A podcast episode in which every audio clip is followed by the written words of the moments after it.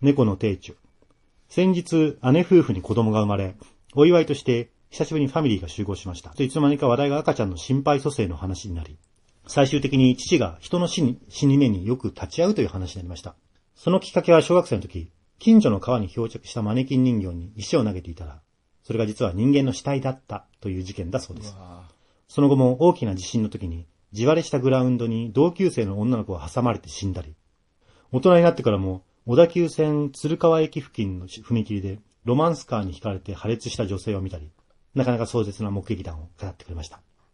さらに高校の体育教師になって初めに赴任した学校で、真夏にアメフト部の生徒が4人同時に熱中症で倒れ、3人は父が蘇生させたものの、1人は処置が間に合わずに死亡。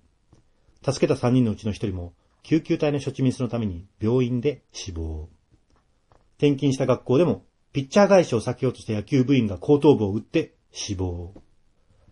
体育教師というのは応急処置の講習を受けている場合が多く、そういう大きな事故が起こると必ず顧問やチームメイトが呼びに来るのだそうです。まあ、まあ、だからっていうのもあるんですよね。とはいえ、もともと死亡事故の少ない都立高校で、2件3人の死亡を見届けた教員は1人だけかもしれません。